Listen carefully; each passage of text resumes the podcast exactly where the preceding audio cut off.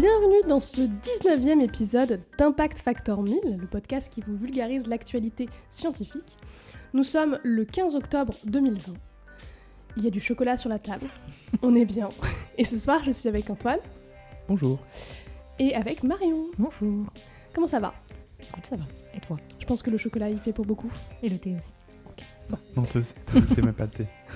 Euh, comme d'habitude, nous allons vous présenter euh, trois sujets d'actualité scientifique qu'on a euh, bien bossés et vulgarisés. Et je vais vous demander de résumer vos sujets en deux mots. Marion ? Calories et mémoire. Antoine ? Castor et incendie. Et moi, ce sera artère et évolution. Et je propose qu'on commence avec toi, Marion. Bonsoir. Bonsoir. Avec calories et mémoire. C'est ça. Eh bien, euh, moi je suis tombée sur un article de Futura Science qui titrait « Notre cerveau est plus à même de se rappeler où sont les brownies que les tomates ». Voilà. Voilà, c'est pas mal. Bon bah j'ai fini. Non, et ça a renvoyé à un article qui est paru le huit octobre dernier dans Scientific Reports. Donc il y a un journal de Nature. Donc plutôt un bon journal. Plutôt un bon journal. Et donc, euh, qui est de l'équipe de Rachel Levris et de Saneux. Port-Velt, j'espère que j'ai pas écorché les noms, de l'université de Wageningen aux Pays-Bas. Franchement, le jour où on a un chercheur qui vient de voir, enfin, en revanche, c'est pas comme ça que ça se prononce, j'aurais une certaine fierté, oui, tu vois. Je serais un peu fière. Moi aussi. Du coup, qui titre « La mémoire spatiale humaine priorise la nourriture à fort apport calorique ». Donc, c'est une étude qui a été faite sur trois jours en deux mille dix-huit sur cinq cent douze participants qui ont été euh, séparés en deux groupes. Donc, Euh, pour, le, pour les deux groupes, ils devaient entrer dans une pièce avec huit piliers et, euh, qui, qui avaient chacun un aliment dessus et un parcours précis, à, à un parcours défini. Qu'est-ce qu'il y a ? Non mais c'est parce que, en fait, souvent, tu sais, dans les jeux ou dans les films, ils rentrent dans des pièces et on dit « mais ces pièces, ça n'existerait jamais dans la vraie vie », tu et vois si. Et là, je me dis, c'est peut-être, en fait, ces pièces si bizarres qu'on voit où souvent il y a des bagarres, ouais. C'est des pièces où ils font des expériences parce que six piliers, c'est ça, ou huit ? Huit. Huit piliers, comme ça, en ouais, random au milieu d'une pièce, ça pourrait typiquement être une scène de bagarre ça. Dans un jeu. Et en plus, ils ont un parcours précis à suivre. Ah Donc, tu vois, on n'est pas loin. Et donc, parmi ces deux groupes, il y a un groupe qui ne devait que sentir les aliments, donc on, qui a été appelé le groupe olfactif. Donc, il y avait les yeux bandés, j'imagine ? Non, ils avaient des petites bouteilles, en fait. Donc, ils ne voyaient D'accord. pas ce que c'était, ils avaient juste des, des petites bouteilles. Comme ah, les euh... aliments étaient dans des bouteilles. C'est plus des, soit des aliments, soit des, euh, comment dire, des arômes ou des trucs comme ouais, ça. D'accord. Un peu comme quand vous faites la semaine de... Je sais pas si c'est ça quand vous étiez petit, la semaine des sens. Si, samedi, oui. Ouais, donc voilà. Il y avait un truc, il euh, fallait sentir des machins. Ok. Bref. Et le deuxième groupe avait le droit donc de voir les aliments, de les sentir et de les goûter. Eux, ils avaient de la chance. Et donc, ces aliments, il y en avait à haute ou à basse calorie et salé ou sucré. Donc, en haute calorie, il y avait des brownies au chocolat, du caramel, des chips et des cacahuètes. Et en basse calorie, des pommes, du melon, des tomates cerises et du concombre. Donc, en sortant de la pièce, on leur a posé les questions suivantes. Donc, est-ce qu'ils aiment ou pas ces aliments ? Est-ce qu'ils avaient euh, envie à ce moment-là de manger cet aliment ? Et euh, est-ce qu'ils ont l'habitude de manger cet aliment ? Et question surprise dont on ne leur avait pas parlé avant, c'est de replacer sur un plan où étaient les aliments. Sur oh. quel pilier ? Oui, parce que on... enfin, c'est vrai qu'il y a aussi un truc, quand on fait ce genre d'expérience euh, scientifique, c'est aussi de faire en sorte que le sujet ne sache pas... Bon, il sait généralement qu'il est, euh, mm-hmm. qu'il est testé, mais qu'il ne sache pas précisément sur quoi il est, il est testé. Ah, surtout quand, on... quand il s'agit de la mémoire. Oui. On va dire, si je dois retenir ça, bah, ouais. même sans faire exprès, on va plus facilement faire attention à ce genre de détails. Et donc, euh, pour l'analyse multisens, donc où, les, où les gens pouvaient voir, goûter et sentir les aliments, les gens, ils ont relocalisé correctement, euh, plus facilement, les aliments à forte calorie plutôt que les autres. Donc, soixante-trois pour cent d'aliments à forte calorie euh, correctement replacés contre cinquante-sept pour cent à faible calorie. soixante-trois cinquante-sept, ouais. C'est significatif. D'accord, il y a une différence qui est significative. Voilà. Et euh, rien qu'avec l'odorat, également, ils ont pu euh, replacer plus facilement les aliments à forte calorie que les aliments à basse calorie. Même si c'est plus difficile, puisque seulement trente-six pour cent ont été correctement placés pour les aliments à forte apport calorifique, contre trente pour cent pour les ouais. autres. Parce qu'avec juste l'odorat, c'est quand même pas facile. Et donc ça, ça, c'est indépendamment de l'appétence particulière pour les aliments. Donc est-ce qu'ils aiment bien ces aliments en particulier, ou est-ce qu'ils avaient faim en ce moment-là, ou peu importe. Donc, de façon générale, on replace mieux, enfin, on retrouve mieux des aliments à forte calorie. Et à votre avis, d'où ça peut venir ? Du chasseur-cueilleur. Exactement. Tout est, tout est à l'origine du chasseur-cueilleur. C'est ça. Et donc effectivement, pendant à peu près quatre-vingt-dix-neuf pour cent de, l'évolu- de son évolution, l'être humain était chasseur-cueilleur. Et donc chasseur-cueilleur, ça implique de s'adapter constamment à des ressources de nourriture qui varient dans l'espace et dans le temps. Et du coup, pour économiser de l'énergie, on aurait tend... enfin, l'homme, l'être humain a tendance à se souvenir mieux de ce qui est le plus, le plus nourrissant, donc ce qui apporte le plus d'énergie. Et, et même, je sais que, alors c'est indépendant, mais je me souviens que pendant nos études, on nous parlait aussi de que le fait que l'homme préférait manger. On a développé un goût préférentiel pour ce qui est à fort apport calorique par rapport à un peu d'apport calorique. Voilà, ce qui aujourd'hui est plutôt nocif, mais à l'époque était un vrai avantage évolutif. C'est ça. Et si, ils en parlent également, ils disaient que ça pourrait être une part d'explication au succès des fast-foods et à l'incidence de l'obésité qui augmente, parce qu'on aurait plus tendance à se diriger vers de la nourriture à fort, à fort apport calorique plutôt que vers une ouais. nourriture à plus, basse, à plus bas apport calorique. Oui, parce que ça fait quelques dizaines de milliers d'années, mais c'est pas non plus énorme au niveau de l'évolution. Oui, en termes d'évolution, on n'a pas eu le temps de perdre. A, voilà, ce... on a encore des, des vestiges. Oui, bah c'est, c'est marrant parce que moi, je vais en revenir un peu là-dessus, sur des traits qui peuvent être des avantages évolutifs dans certains cas et, des, mm-hmm. et plutôt des désavantages dans d'autres cas, quoi. Et typiquement, ça, c'est le trait qui a été le super avantage pendant la période chasseur-cueilleur, où effectivement, ouais, c'est plus sympa de te nourrir un truc calorique que des graines de blé. Euh, mais en revanche, aujourd'hui, c'est plutôt nocif. Voilà, on est moins chasseur-cueilleur. Ouais. Donc voilà, Stylé. C'était la fin de mon sujet. Eh ben, c'était très sympa et très marrant. Et je pense qu'effectivement, euh, outre le fait que certaines marques de fast-food euh, montrent très très vite où ils sont placés dans la ville, euh, peut-être qu'effectivement, on, on se souvient plus de leur emplacement que, euh, que d'un resto euh, plutôt euh, très gourmet. Et, euh, Ou d'une épicerie bio. C'est vrai. Ouais. Ok. Eh ben, du coup, moi, je vais enchaîner avec Artère et Évolution. Et, euh, et du coup, bah, je vais vous parler un petit peu d'évolution. Euh, mais d'abord, je vais commencer avec cette phrase qui dit que chez l'homme adulte, la main est approvisionnée en sang par deux artères. L'artère ulnaire, qu'on va retrouver au niveau du poignet, plutôt du côté du pouce, euh, par du, pas du tout, plutôt du côté du petit doigt, et l'artère radiale, qu'on va retrouver au niveau du poignet, plutôt du côté du pouce. Tout le monde regarde son poignet actuellement autour de la table. Et se dit, attends, le pouce, le petit doigt, ouais, ok, d'accord, j'ai cinq doigts, ça va. Euh, cette phrase que je peux énoncer en toute vérité aujourd'hui sera fausse en deux mille cent un. On est sûr de ça ? Pourquoi ? Alors, ça tombe bien, c'est euh, un petit peu le sujet de, oui, de mon sujet. Moi, c'est vrai.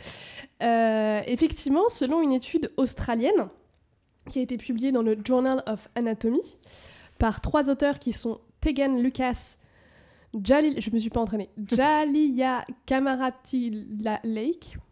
Et Massiège... Vous ne faites pas des prénoms où il y a un J en fin de prénom, c'est ça euh, Massiège Henberg. Euh, eh bien, j'ai simplifié le titre en disant qu'en fait, la fréquence de l'existence d'une artère médiane, c'est-à-dire qui passerait, elle, donc d'une troisième artère qui passerait au milieu du poignet, augmente euh, dans la population d'humains adultes. Ce qu'il faut savoir, c'est qu'en réalité, tout le monde a, à une période de sa vie, une artère médiane au début du développement abri- embryonnaire. Donc en fait...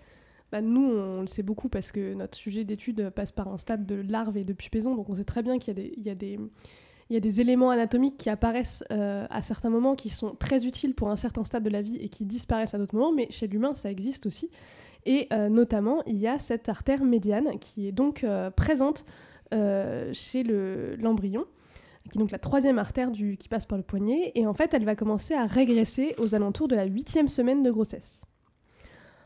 Et pourtant, depuis euh, alors environ mille huit cent quarante-six, on va dire mille huit cent quarante, quoi, la littérature médicale fait état, fait état de cas où euh, cette fameuse artère médiane est finalement maintenue à l'âge adulte. C'est par hasard ou c'est, euh, c'est un truc qui est... Eh bien, euh, c'est justement pour ça, enfin, une des questions qui se sont posées, et c'est pour ça qu'ils ont commencé à étudier euh, donc la prévalence de... Euh, du... je sais pas, je... On n'a pas scripté tout ça, ça... C'est, c'est comme quand t'es en cours et que tu poses une question et que le prof, soit il te fait très bonne question, je vais y répondre maintenant, soit il est saoulé parce que tu lui gâches l'introduction. Ouais, mais moi, je préfère, je trouve ça stylé. D'accord. Euh, mais effectivement, on n'a pas, euh, on, on fera des scripts et tout. Euh, ouais.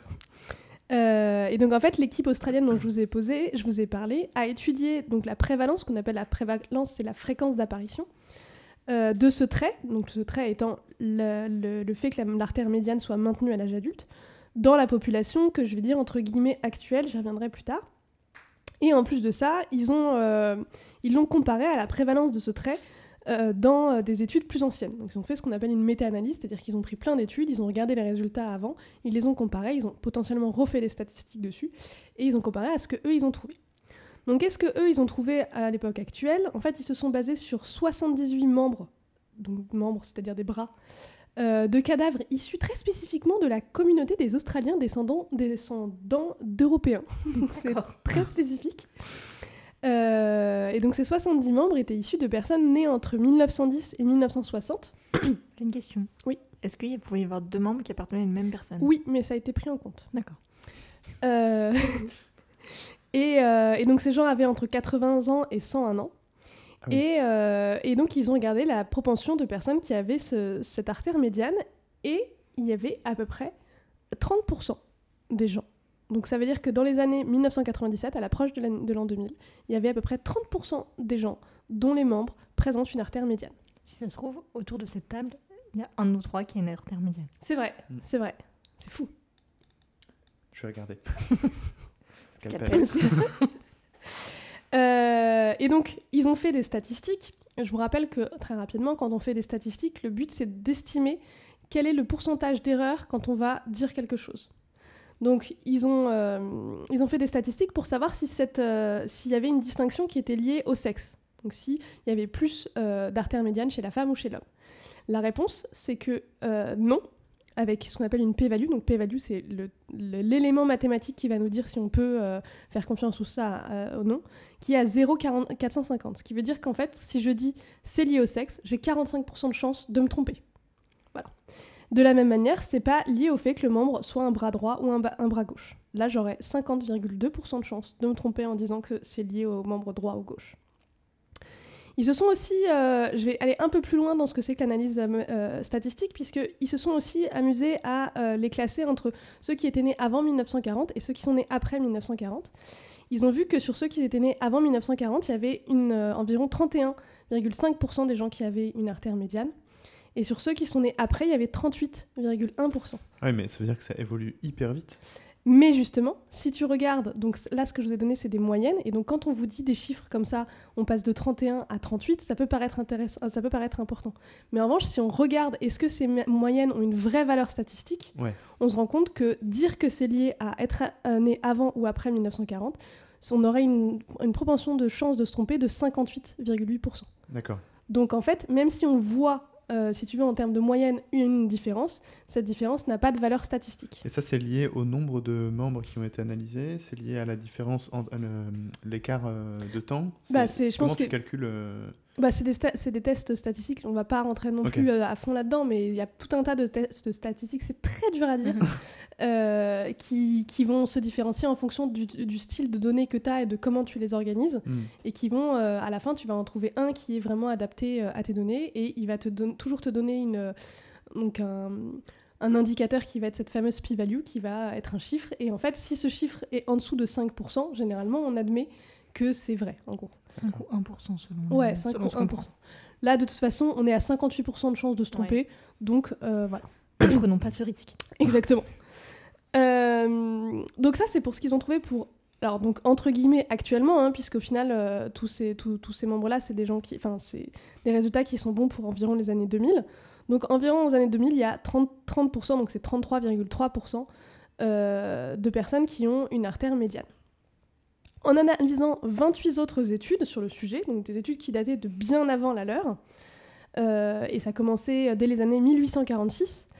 Ils ont euh, déterminé que la prévalence de ce trait dans les années mille huit cent quarante-six était à l'époque d'environ dix pour cent. Ouais. Donc là, il y, y a une différence, euh, un peu comme tout à l'heure, on, est, on passait de trente et un à trente-huit pour cent, là on passe de dix pour cent dans les années mille huit cent quarante-six à trente-trois pour cent aujourd'hui.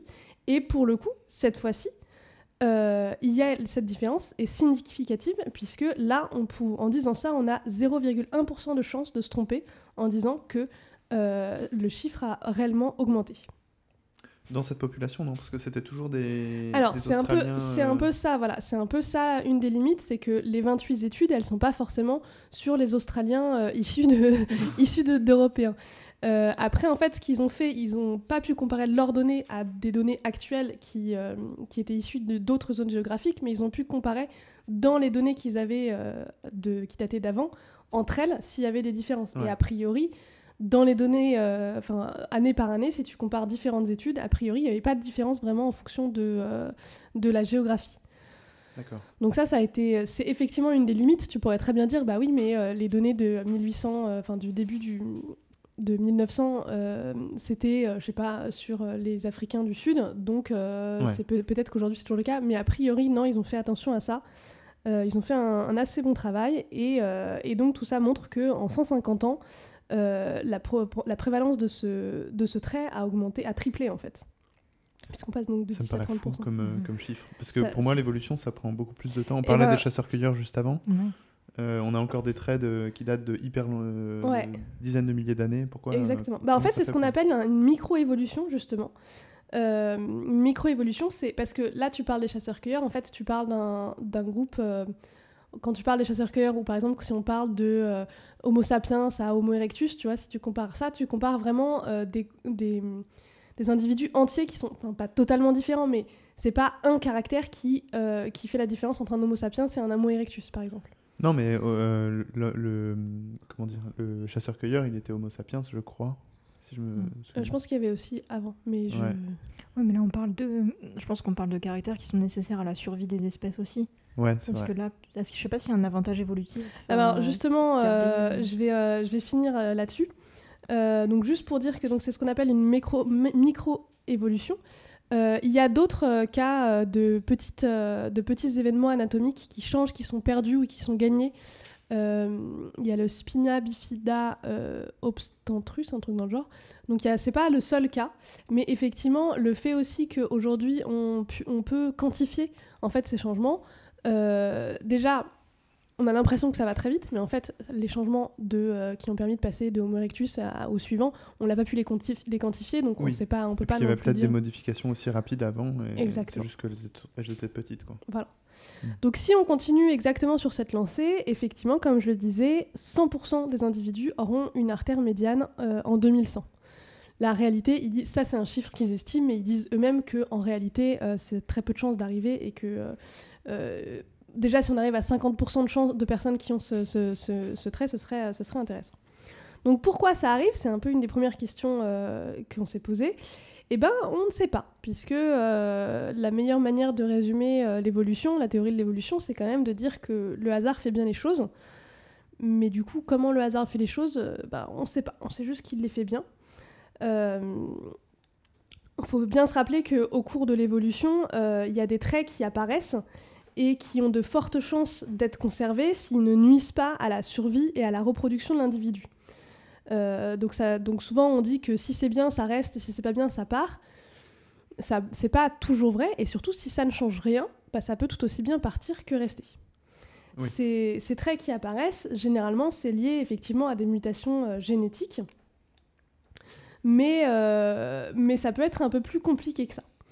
Euh, concernant ce trait, il est possible que ce trait euh, soit devenu ce qu'on appelle donc un avantage évolutif, c'est ce dont on parlait, donc peut-être que d'une manière qu'on n'est pas à même aujourd'hui de comprendre, bah, le fait d'avoir une troisième artère, euh, peut-être que c'est un avantage évolutif, on n'en mmh. sait rien. Euh, j'ai, j'ai vu sur Twitter un mec qui disait bah, peut-être que ça aide à avoir plus de sang pour, euh, tu sais, taper tes textos et, et tout. J'y ai pensé aussi. Donc peut-être que ça, le trait en lui-même est un avantage évolutif. Peut-être que les gènes associés à ce trait, plutôt les allèles, mais on va simplifier en disant les gènes associés à ce trait ont une autre conséquence qui, cette autre conséquence, est un avantage évolutif. Ouais. Je prends par exemple la rousseur. Le fait qu'on soit roux, c'est dû à, une certaine, à un certain allèle. Tant que tu sois rousse. Hein. Nous, on fait pas partie de ces gens-là. C'est lié à un certain allèle qui a un effet sur la couleur des cheveux, mais ça a aussi un effet complètement euh, différent sur euh, la euh, résistance aux, aux analgésiques. Mmh. Donc en fait, un même gène, il peut avoir des, des effets sur plein de choses différentes, et peut-être que celui qui est à l'origine de ce trait-là, il a aussi, euh, bah, ça se trouve, euh, il fait que t'as un cardio euh, super mmh. de ouf, et du coup, tu, tu survis beaucoup mieux. Il, peut, il se peut aussi que l'existence de ce trait n'ait absolument aucun effet et que ce soit juste un hasard qui fasse qu'il soit, il s'étende. Euh, et il se peut aussi que ce trait, ou les gènes associés à ce trait, aient été liés par le passé à un désavantage évolutif qui n'existe plus. Ça, c'est aussi oui. une possibilité à prendre en compte. Et notamment, il parle du fait que euh, ça pourrait être lié à des infections euh, au cours de la grossesse. Et en fait, on peut très bien imaginer que ce trait ou les gènes associés à ce trait euh, causent une mortalité infantile élevée, euh, de, la, de l'enfant, du fœtus ou de la mère d'ailleurs, mais qu'aujourd'hui, avec les avancées, euh, les avancées médicales, bah, en fait, c'est, c'est, c'est, il n'y a plus cette infection, ou alors on est capable de la gérer, et du coup, ces enfants survivent, et du coup, euh, ils propagent, euh, quand ils deviennent adultes, bien sûr, ils propagent éventuellement leur trait. Oui. Il doit, il doit y avoir plein de gènes comme ça, qui, enfin ouais. plein de, je ne sais plus exactement comment on dit, mais plein de modifications génétiques qui se passent parce qu'il y a la médecine et parce qu'il y a, ah bah oui, bah, y a toute notre... Euh, euh, je vais essayer d'un un peu de faire court aussi, parce que là, on, on dépasse un peu, mais typiquement, euh, chez le renard, euh, il y a, chez un renard euh, on, sauvage, on voit très rarement des taches, mais il y a un élevage, euh, il y a des élevages en Russie qui font des, des renards euh, de domestiques, et ils se sont rendus compte que chez ces do- renards domestiques apparaissaient des taches qui ne voyaient pas, qu'on voit jamais chez les renards sauvages, parce qu'en fait, ben, ces taches, elles sont un, é- un désavantage évolutif énorme, puisque du coup, les animaux se voient beaucoup plus dans la ouais. forêt, donc on peut les chasser beaucoup plus facilement. Et là, le fait qu'ils soient élevés, euh, qu'ils soient élevés, qu'ils soient domestiqués, ben, c'est plus un problème. Et du coup, on voit apparaître ce genre de, de caractère. Mmh. Donc, euh, petite réponse à la petite fille que j'étais euh, quand j'avais dix ans, et que je me disais, hey, est-ce que l'humain, ça évolue encore ? Parce que je voulais faire un exposé là-dessus, et ma prof m'a dit... Fais pas ça, c'est un peu trop compliqué. Oui, euh, l'humain évolue encore. Et je trouve ça fou de me dire que euh, en face de moi, j'ai une armoire avec euh, un, un atlas d'anatomie, le, le Néter. Mm-hmm. Et je trouve ça fou de me dire que si ça se trouve euh, dans du coup quatre-vingts ans, quand on emménagera dans notre cinquième EHPAD, parce qu'on se fera virer à cause des conneries qu'on fait, Marion et moi, euh, je pourrais dire bon, euh, le Néter, on va peut-être pas le garder parce que il, il est, est plus, plus à jour. C'était le Néter deux mille vingt. Donc bon. Euh, donc voilà, je trouve que c'est euh, assez fou, et je te passe la parole, Antoine. Très bien. Pour Castor euh, et pour Castor, Incendie. Castor et Incendie. Et, euh, et j'ai choisi ce sujet parce que je suis tombé sur un article du Monde euh, qui est titré « Les castors font barrage au feu de forêt » et ça date du onze octobre deux mille vingt. Donc, c'est marrant jours. Comme titre. Oui, c'est ouais. très... Donc ça va parler forcément des barrages de castors, euh, notamment aux États-Unis, enfin en Amérique du Nord globalement et, et surtout aux États-Unis. Euh, et aussi des feux de forêt, puisque cette année, ça a été assez euh, violent là-bas. Euh, il y a eu beaucoup ça de feux. Ça a été chaud. Comme, ça a été assez chaud, comme chaque année. Mais là, bon, ça, ça, on sent bien qu'il y a, il y a un petit, euh, une petite tendance à la hausse. Euh, j'imagine d'o- d'où l'article et d'où le, l'intérêt des chercheurs pour ce sujet-là. Euh, puisque, en fait, on, on connaissait le, l'influence des barrages de castors sur la sécheresse. Puisque les castors, en gros, euh, fabriquent des barrages et ça permet de... de créer des zones, des zones humides euh, et donc de, de créer euh, dans une vallée qui, qui serait juste, un, qui serait juste euh, sur un, en gros, le long d'un ruisseau euh, qui serait plutôt petit. Bah, ouais, ça fait des lacs ou des étangs. Ça fait des, des petits lacs, hein, c'est pas non plus des trucs ça énormes. Des mares. Mais voilà, sou- souvent ça se met euh, le long, le long de la, du ruisseau à mmh. intervalles réguliers et du coup, le, globalement, la région euh, et toute la vallée est, est plus humide. Quoi. Un peu comme le delta du Nil finalement. Il y, a une, il y a une joke que je... Non, même pas. C'était, c'est mes rappels de mes cours d'histoire euh, de sixième avec le croissant fertile et le delta du... Très euh, rappel Alors, à, à nos castor, enfants non, que... Oui, c'est vrai. Très nostalgie. Ouais. Très épisode nostalgie. Et donc, euh, le, le, donc, cet article du Monde fait référence à un, un article de Emily Fairfax et Andrew Whittle. Lui, il a des noms faciles. J'avoue, en plus, Emily Fairfax, ça fait un peu... Déjà, Jane Fairfax, Fairfax ça, ça fait euh, Jane Austen, mais, euh, mais ça fait un peu nom d'héroïne, je trouve. Oui. Alors, quand vous aurez fini de commenter sur les, les noms des auteurs euh, de mon article, je, je pourrais continuer peut-être la, le, le commentaire. Euh... non, en fait... Euh... Bah, vas-y, non, non, mais vas-y maintenant. Ok, je continue. Euh... Et donc, en fait, eux s'intéressent à l'influence de, ça, de, de ces barrages de castors sur les, les incendies.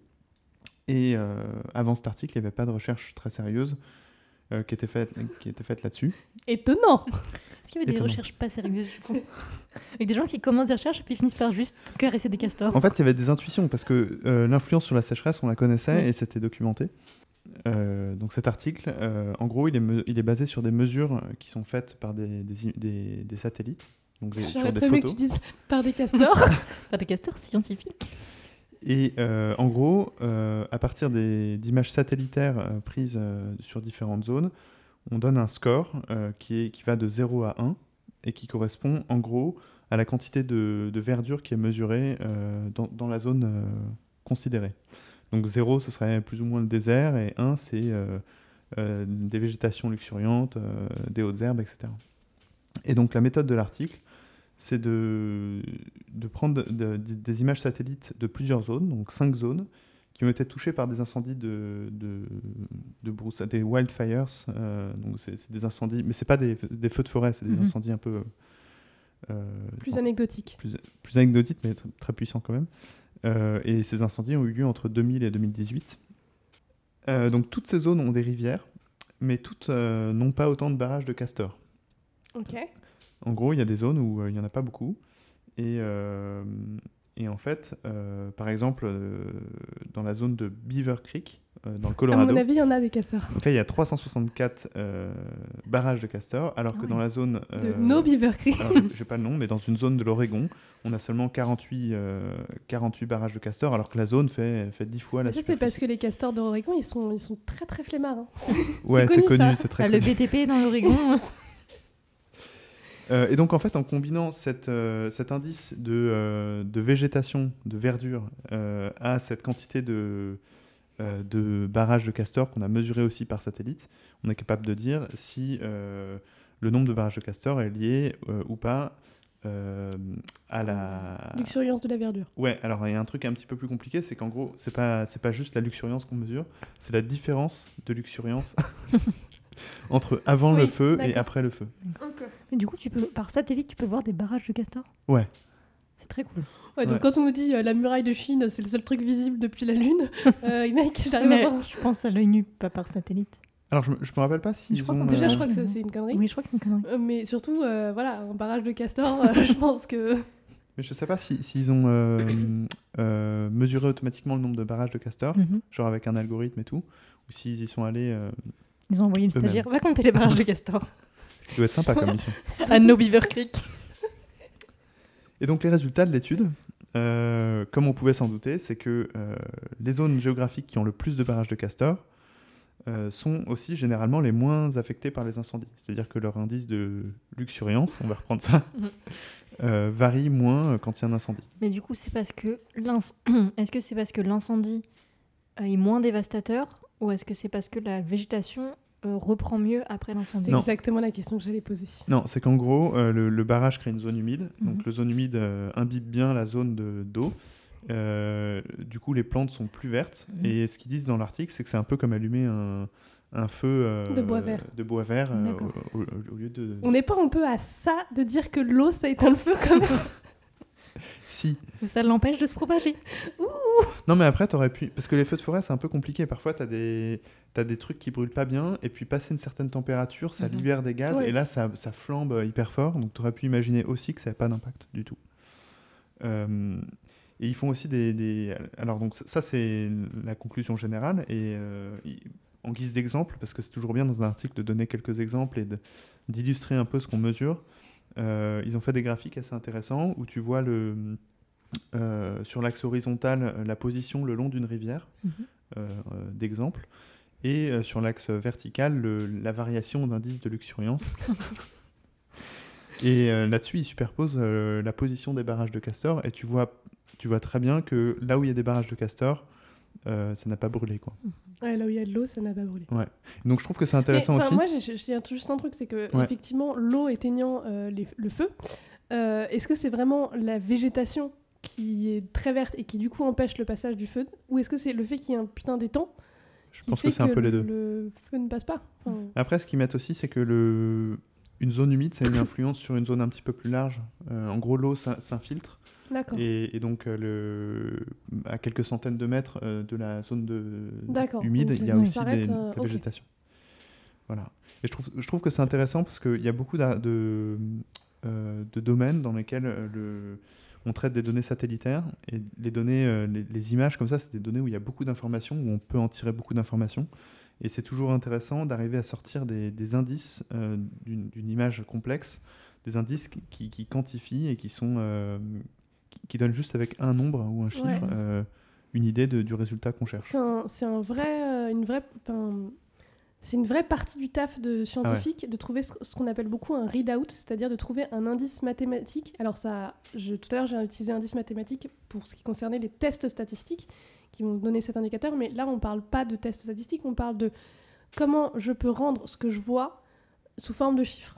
Ouais. Euh, c'est ce qu'on appelle un readout généralement mmh. et c'est vrai que c'est toujours un peu euh, c'est toujours un peu une difficulté ouais. et, euh, et c'est chaud d'en choisir un et après de te rendre compte mais en fait il euh, y a autre chose qui aurait pu aller mieux. Et Juliette s'y connaît beaucoup parce qu'elle travaille là-dessus sur, euh, C'est pour ça que c'est... je dis c'est chaud d'en choisir mm-hmm. et après dire en fait c'était pas... c'était pas le mieux. C'était pas le mieux. Euh, et donc, euh, donc la discussion est intéressante aussi de, de l'article euh, puisque les auteurs notent que ces zones-là sont, sont aussi importantes parce qu'elles peuvent servir de parce qu'elles peuvent servir de d'arche de Noé en fait pour les, les animaux. C'est vrai. Euh, qui se réfugient là, euh, donc les oiseaux, euh, les grands tar- animaux. C'est l'arche les... de Noé parce que c'est vraiment l'inverse pour le coup, mais c'est marrant. Ouais. Mais ils se réfugient là et potentiellement, bah, ça peut vraiment euh, sauver tout l'écosystème. Enfin, mm. pas sauver tout l'écosystème, mais disons euh, limiter ouais. un petit mm. peu les dégâts. Quoi. Faut juste faire passer le message aux animaux, quoi. Ouais. Alors je pense qu'ils se dirigent tout seuls vers les. En cas d'incendie, allez, dirigez-vous. Tu mets des grandes flèches. Recherchez un castor. Euh, après, ils relativisent aussi les résultats de tout ça, puisque dès qu'on s'éloigne des rivières, l'impact est le même finalement. Et, euh, et bon, au final, euh, ça, ok, ça va changer. Euh, ça va permettre euh, aux animaux de se protéger et tout, mais globalement, la zone elle, sera quand même dévastée. Quoi. Oui, c'est pas non plus, euh... Euh, c'est voilà. pas non plus une raison pour faire des feux de forêt. Quoi. Non, non. Mais du coup, si, j'imagine, parce qu'il y a les zones autour de ces barrages qui brûlent moins, mais autour, ça brûle quand même. Est-ce que être à proximité d'une zone où ça a moins brûlé, ça permet à la végétation autour de mieux reprendre ? Ça, ils l'ont regardé, justement. Ah. Très bonne question, Marion. Je, j'aurais oublié ce point-là, je pense. Euh, et apparemment, non. Donc euh, voilà. Ok. Donc, euh, donc ça c'est une information. Et la dernière information, c'est que forcément, euh, quand on, on écrit, un, on fait une recherche là-dessus euh, et tout, on se dit mais comment on peut exploiter les résultats qu'on, qu'on observe empiriquement dans la nature ? Euh, bah, la première idée, c'est de construire des barrages artificiels qui ouais. ressemblent aux barrages de castors. C'est d'infiltrer les castors. Ouais, ouais, voilà, je veux dire, de enga- engager des, des castors, quoi. Ouais. Parachuter des castors dans l'Oregon. Je pense pas qu'ils aient fait ça. Mais en revanche, il y a ce qu'on appelle des... Bah, alors, je vais pas, je vais pas relever le, le titre, le, le, le nom. Il y a un nom, c'est B D A, je crois. Euh, Beaver... Beaver Dam euh, analogue. analogue. Ouais, d'accord. Ça.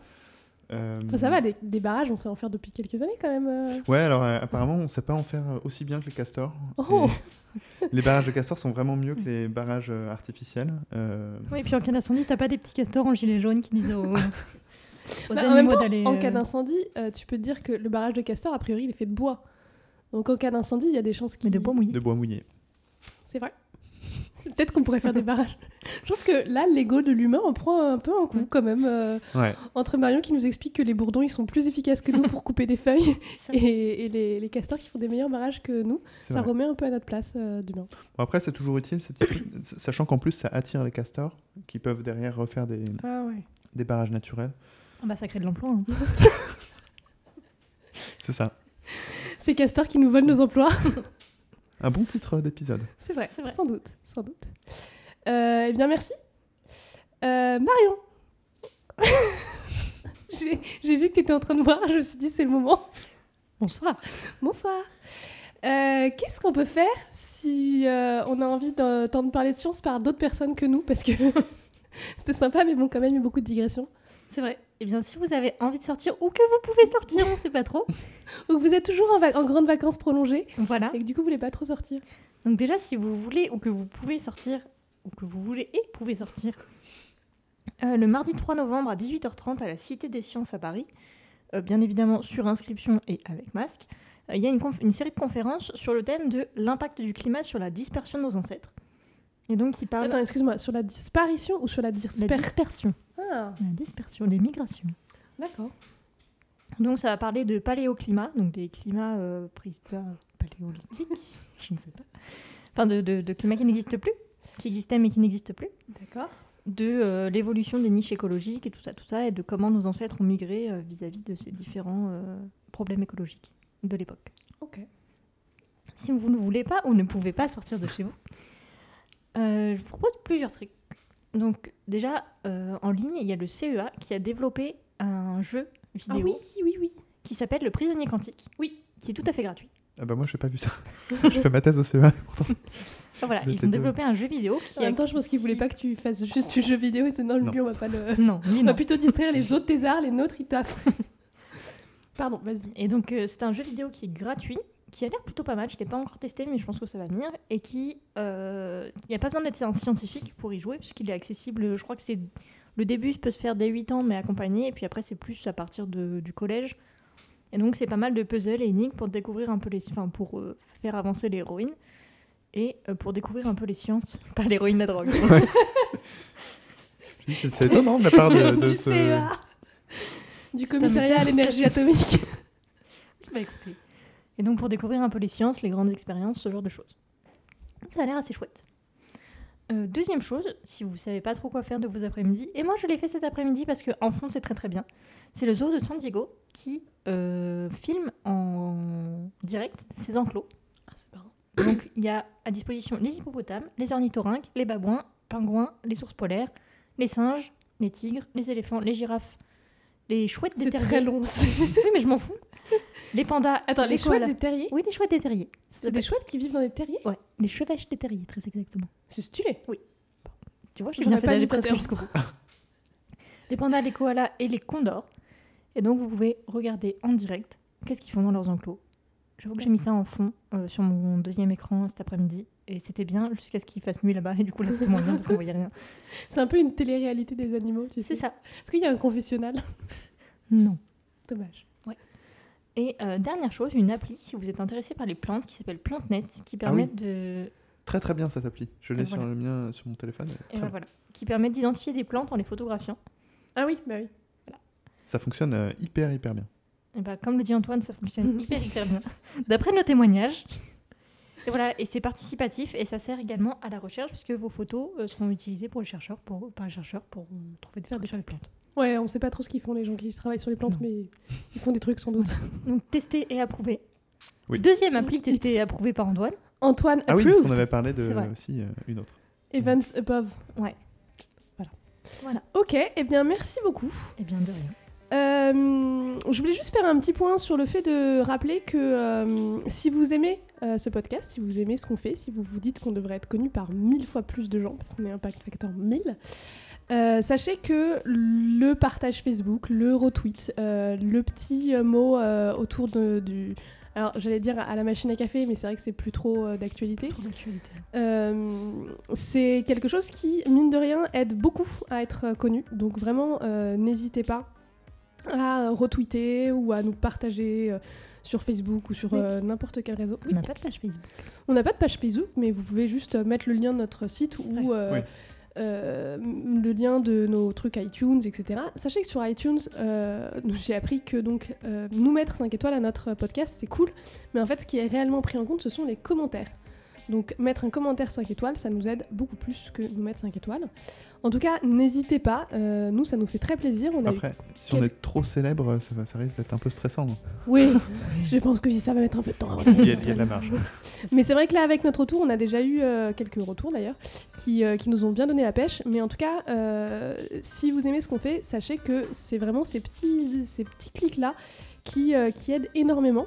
Et on remercie d'ailleurs nos soixante-dix-neuf euh, abonnés, enfin followers de, de, de Podcast Addict. Je ne sais non, mais... pas qui vous êtes, mais a priori vous êtes trop nombreux pour être juste notre famille. Euh, donc, euh, donc voilà, merci beaucoup. Euh, c'était le dix-neuvième épisode d'Impact Factor mille. On espère que ça vous a plu et on se retrouve dans deux semaines.